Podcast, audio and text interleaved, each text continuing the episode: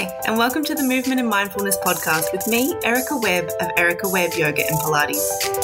In this podcast, I, along with my guests, will explore what it means to move as an act of self kindness and self discovery. We'll look at the ways movement, mindset, and mindfulness support us to be and do the things we so desire in the world. I truly believe that movement has the ability to expand our capacity to show up for the things that are important to us. And I'm here to help you embrace the idea of movement as a powerful tool for wellness, rather than just another thing you think you should be doing. I'm thrilled you're here. Let's do this. Hey there, and welcome to episode 15 of the Movement and Mindfulness podcast with me, Erica. Thank you, as always, for joining me. I am so grateful for the time that you're taking to listen in. And today I just have a shorter episode, just me. And I wanted to talk a little bit about these ideas of autonomy, authority, and how they relate to this thing called the soma. So one of the things that I notice as a teacher, both in, you know, my own world and sort of noticing the conversations that are happening around me as well, is that there is this kind of inherent thing that happens in a yoga class or any kind of you know modality i suppose where you see the person at the front of the room as being an authority. And what happens is that we you know walk into a room or as is the case right now, we walk into our own living room, turn on the, uh, you know, Zoom classroom, and for a lot of people, we hand over our authority or our autonomy, I should say, to the supposed authority in the room, which is the teacher.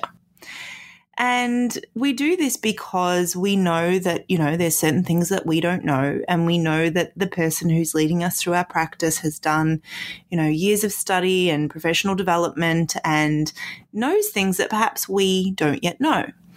And yet, there's one really important missing piece in that idea. And that's this idea of the soma. So I want to rewind for a second and talk about what I mean by autonomy.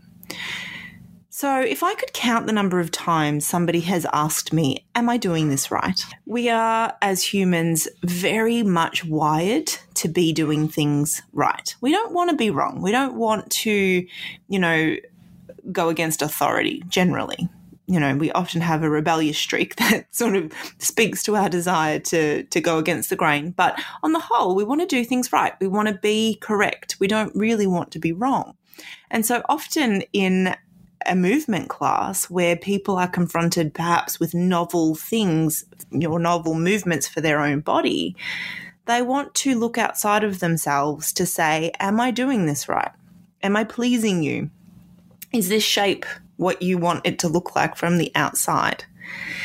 And whilst there is some, you know, under, I understand that to an extent, what I would love to encourage the people who you know are listening to do and for, for anyone who comes into contact with me as a teacher um, in any form is to recognize that you are always your own best teacher and the reason for this is because you are in your soma. And so I want to talk a little bit about what the soma is. So the soma is a word from somatics. If you sort of break down the word somatic, it has soma at the start and then tick at the end. And the soma is really this idea of your body plus or your body and. It's something that is only accessible from the inside out. And so when we are in our soma, when we're experiencing our soma, it means that we are the only person who has access to that information. It's not something that you can capture on a, you know, X ray. It's not something that you can capture on an MRI. It's not something that somebody can understand fully from the outside looking in. Our soma is the way that we experience ourselves from the inside out. And so it incorporates so much more than just the physical body and, you know, move your left limb to the right and move your leg to the left and whatever arbitrary instructions we're being given. And the reality is that there's only one person in the room that has access to your soma, and it's you. And so trying to ask the question of, Am I doing it right from somebody who's viewing you from the outside is really ignoring the fact that you are far more intelligent about your own body than anyone else could ever be. And I think where we get stuck or where we trip up sometimes is that we're not always really good at listening.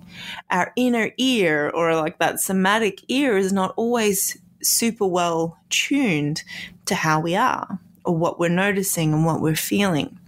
And I think that the invitation is always there when we do any kind of mindful movement to start to deepen that capacity that we have to hear and to notice and to feel. And I think that that is very much a skill that we have to practice, that we have to learn. And that's where, you know, a little bit of guidance from the outside can absolutely be valuable. And, you know, there is always information that somebody can give you from the outside that might help that inner experience.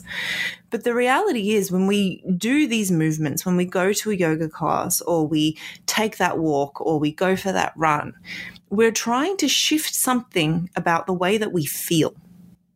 And the way that we feel is an inside out experience. And so we are the ones that have access to that information. We are the ones that can judge, is this right in my body? Having that inherent trust that we can tell, I think is the, the thing that maybe is harder to develop.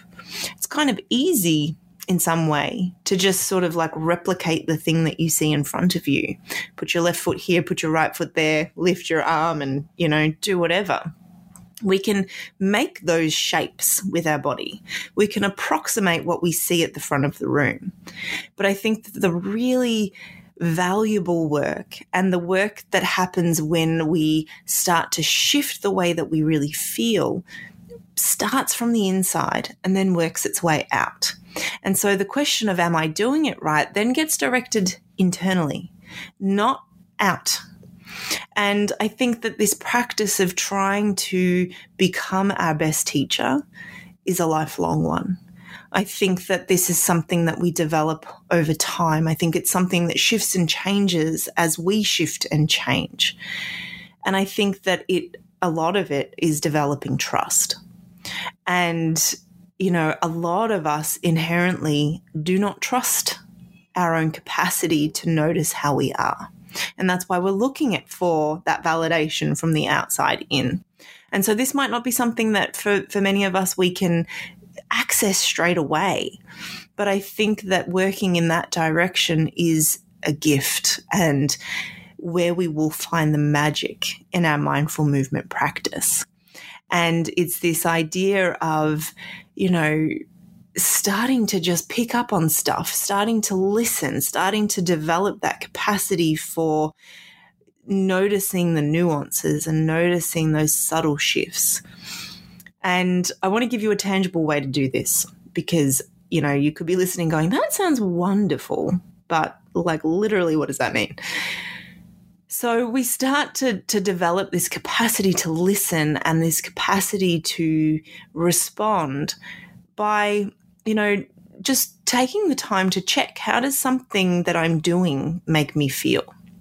And so often in, you know, particularly in yoga, we're asked to pause and to notice and to feel. We do something and then we stop. We do another thing and then we stop.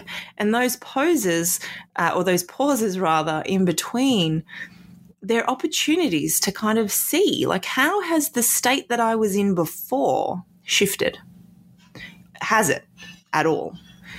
And there are these moments. It's like we're like little scientists and we're testing or we're retesting, we're checking and we're rechecking. And that information that we have access to before and after, before and after, before and after is information that you can only access from the inside out. And a guided eye, a guided, um, you know, a, a skilled eye, I should say, helping you from the outside and, and asking the right questions can absolutely help you access that. But I hope that for all of us, the goal is to be better listeners from the inside out, not just the outside in.